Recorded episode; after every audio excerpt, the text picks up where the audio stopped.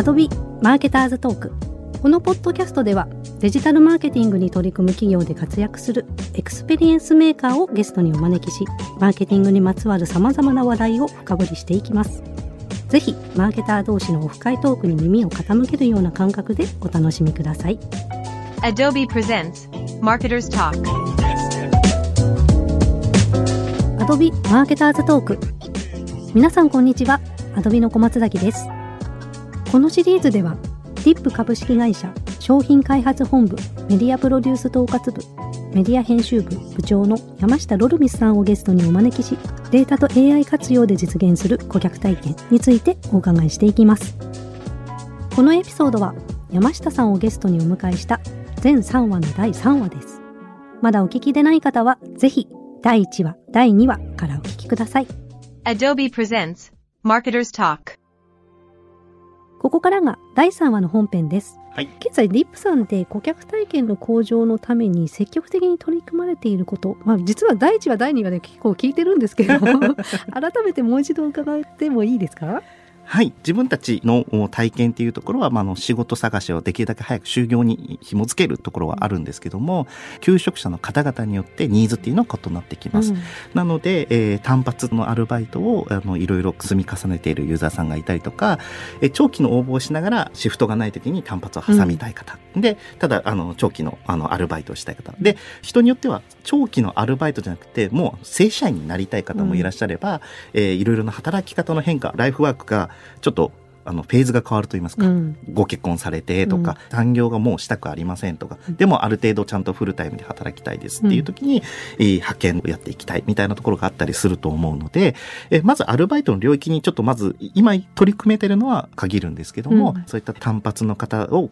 こう何回も重ねていらっしゃる方じゃ単発こんな案件もありますよみたいなご紹介をしたりとか、えー長期の案件と単発両方見ていらっしゃる方に長期の応募した後にその面接とかに時間が空くと思うんですよね。実際連絡が来るのが大体今2日ぐらいかかるところがあったりするんですけど、その2日で、えーその後いついつ来てねって言った時それで3日4日かかってしまうじゃん。その時にすぐにでもお金をちょっと稼がないといけないとか、すぐにでもあのちょっとお金が欲しい時には単発、うこういう案件合間にどうですか？みたいな、うん。あのコミュニケーションをしたりとかですね、えーそういったところでコミュニケーションを分けつつですね、いずれはちょっとそこの部分をユーザーのライフのイベントがちょっと変わったかな、みたいな案件を見てるものが変わり始めたなっていうところがあれば、そこのプロダクトを横断して、こういったところのお仕事もありますけど、どうですかっていうところをちょっとどんどんやっていきたいねっていうことで、今そこの設計を始めていったりします。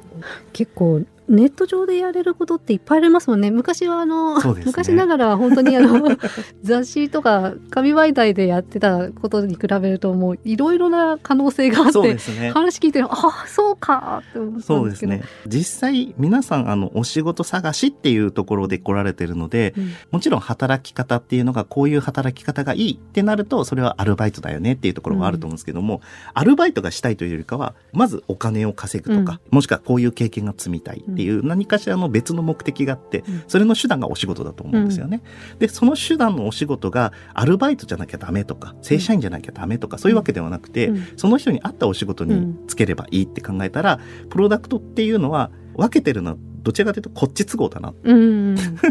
て思うんですね。うん。ユーザーにとってはお仕事が見つかって就業して、それによってその方々のあの人生が豊かになればいいって思っているので、このプロダクトの横断っていうのをどんどんこう進行していきたいと言いますか、進化させていきたいなっていうふうには思ってますね。でもその考え方すごい大事ですよね。なんかいろんなことがあるとだんだんだんだんこうお客様の困りごととか忘れがちだったりとかね。置いてけぼりになっちゃうケースってすごい多くて、はい。あれ？なんで？みたいなことってあると思うんですけどね。ディップに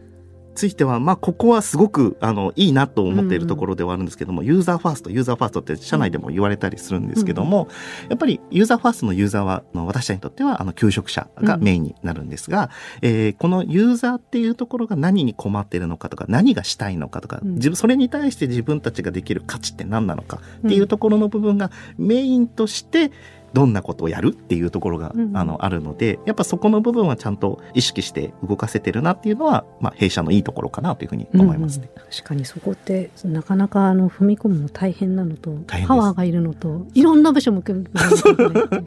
データなんかも管理する方法もいろいろあるじゃないですか、はい、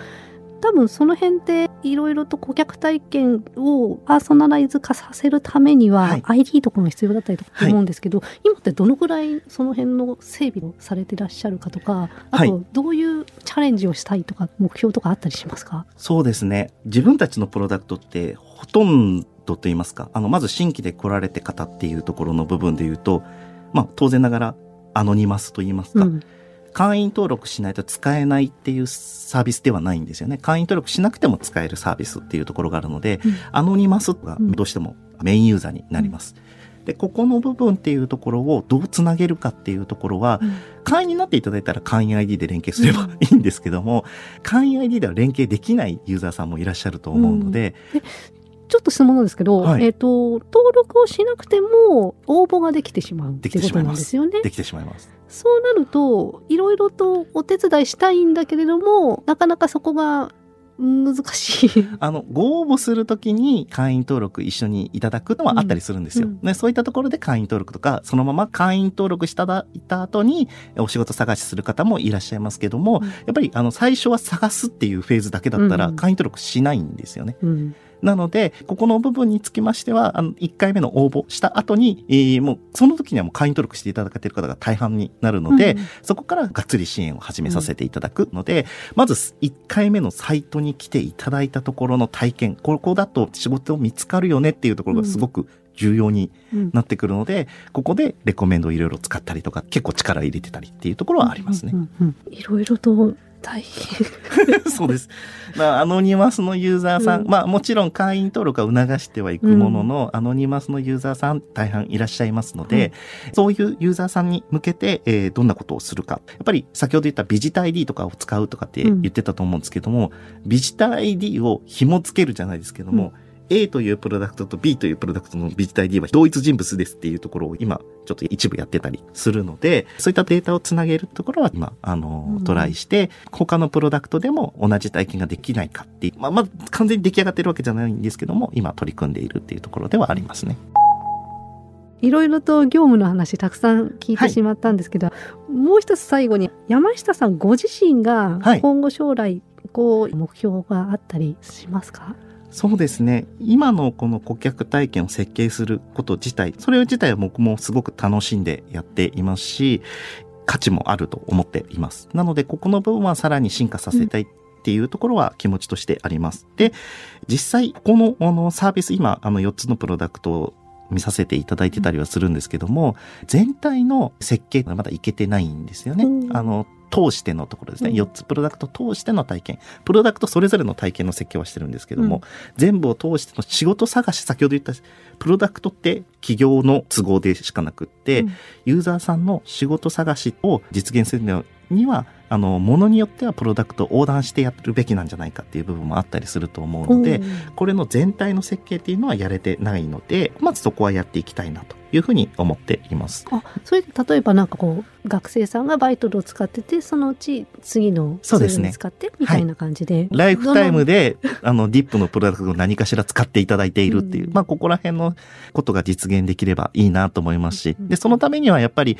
ディップのプロダクト、まあ、バイトルしっかり、働こうネットしっかり、だとお仕事が見つかるよね、だったりとか、仕事探しって皆さん大変っていうふうに、うん。あの、思思っちゃうと思うんですけども、い やディップの仕事を探しだったら全然、あの、楽しくやれるだったりとか、うん。ワクワクするとか、いろんな情報あるから分かりやすいとか、うん。ポジティブな気持ちで使っていただけると、それは結果、あの、長く使っていただけるきっかけになるのかなっていうところがあるので、それ全体の設計っていうのは、あの、うん。やっていきたいなというふうに。で、それを、設計だけじゃなくて、それを実現自分たちでしたいところですね。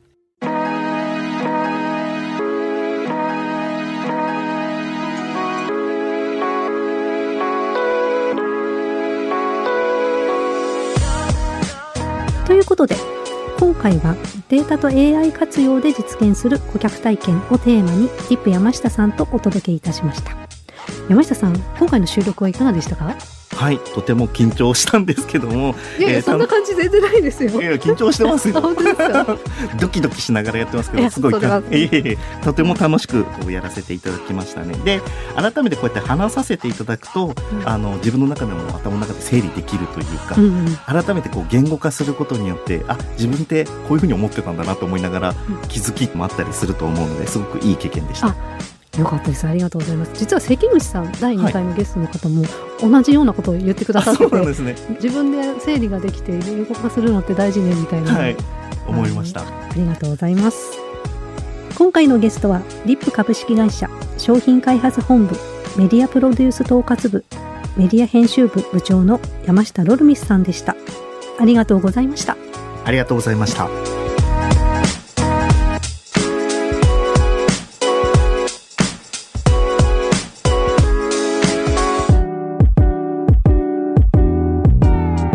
ここからはアフタートークです。いつもは私小松崎が一人で本編で感じたこととかマーケティングに関する気づきなどをお話ししてたんですけれども、はい今日は特別に山下さんにご参加いただきまして乱入させていただきました。すいません引き止めてしまいまして全然大丈夫です。ありがとうございます。はい。というのもこの回って撮影もしたり、はいあの途中でいろいろ雑談する時間もあるんですよね。そうですね。でちょっと二人でそれでお話ししてた時にそういえば成功体験の話いっぱいしてたけど失敗体験してなかったよね みたいな話があったんではい。今回はあの特別に山下さんにも参加いただきまた突っ込んでお話を聞きたいと思っております。はい。ぜひでぜひ。すいません本当に私あのいろいろと御社のデータの話だとか根掘り葉掘り聞いてしまってて。大丈夫ですよ。大変恐縮ながらなんですけどまあいろいろとデータ分析だとかやってたり、はいあの仮説検証やってるといろんな結果が出てくると思うんですがまあ当然ながら成功もあれば失敗もあるってはいいうところで、後者の話をはい。伺えたらななんて思っております。そうですね。失敗のところで言うと、あの、本編の方で新規のユーザーさん向けに並び替えしているディープキャンディネートジェネレーションモデルはい。入れてる話うん。あったと思うんですけども、実はあれ、かなり失敗を重ねて おりまして、初期。そう、初期。初期。はい。作ったはいいものの、うん全然ユーザーに合った並びにならなくてですね、うんめちゃくちゃ時間がかかったっていうところはあります。それって具体的にどうしてならなかったっていう？求人が入れ替わるじゃないですか。あどうしても。はい。満枠になったりとかもう十分になったっていう入れ替わるじゃないですか。で、検索条件に対して求人の並び替えをするんですけども、並び替えたい案件がもう死んでいるというか、求人が案件が終了している。あ ってなると、その案件があの並び替えてるんですけど、もう案件がなくなってるんで、それが全部詰まっていくと、あ、うん。結果的に新規の案件だからちゃんと並び替わってないみたいなうんうん状態になってしまったりとかがあって、そこのチューニングが結構大変だったなっていうところうんはありますね。あとディープラーニングっていうと結構データを貯めなきゃいけないイメージがあってはい。そこ時間かかりそうな気がかかりましたね。普通に科学習したりしましたね。ええ なので、特定のユーザーにしか聞かないみたいな。うん 汎用性がないっていうか、汎化性能が全然ないみたいなこともあったりとかして、えーデータこういう風に入れたらどうなるんだろうみたいな感じで、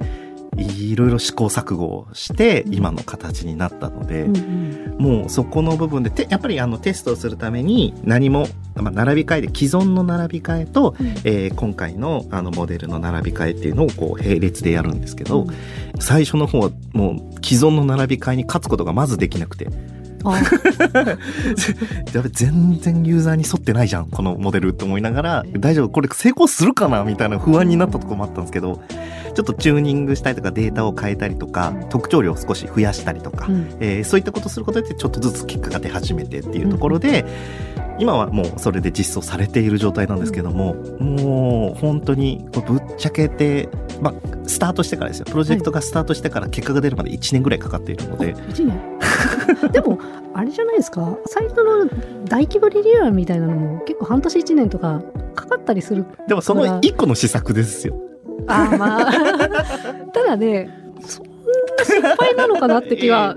け結果ひ最後成果に紐づいたので、必要な失敗だったっていうところだと思いますし、自分たちもあの自分たちがだ今まで話があったあのシルバー X さんのレコメンドとかアドビターゲットのレコメンド、うん。これって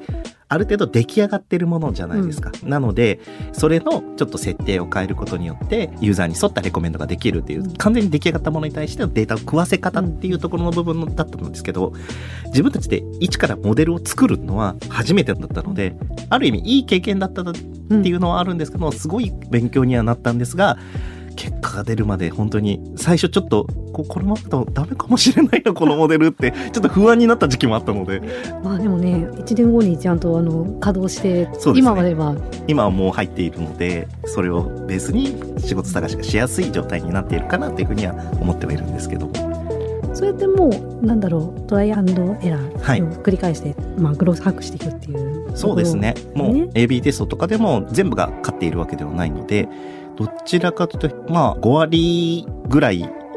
が勝って負けてって言ったら本当に、五分五分なので、うん。今勝ったり負けたりユーザーにとっていい体験にならなかった仮説通りにならなかったっていうのも結構あの失敗も重ねてきてだから数をこなしてユーザーに問うところを早くするっていうところにこうフォーカスしていったそれでテストの回数も多くってスピードアップしてるっていうそうです、そうです、そうです、そうです。それを自分たちの知見にしていくっていうところですね。うん仮説からの本当にそれが仮説通りだったのかっていう検証を早くすることで、自分たちの知識も高まる、ユーザーにとってもいいことになる、うんサービスがグロスするみたいな形で、そういう仕組みにしていったっていうところですね。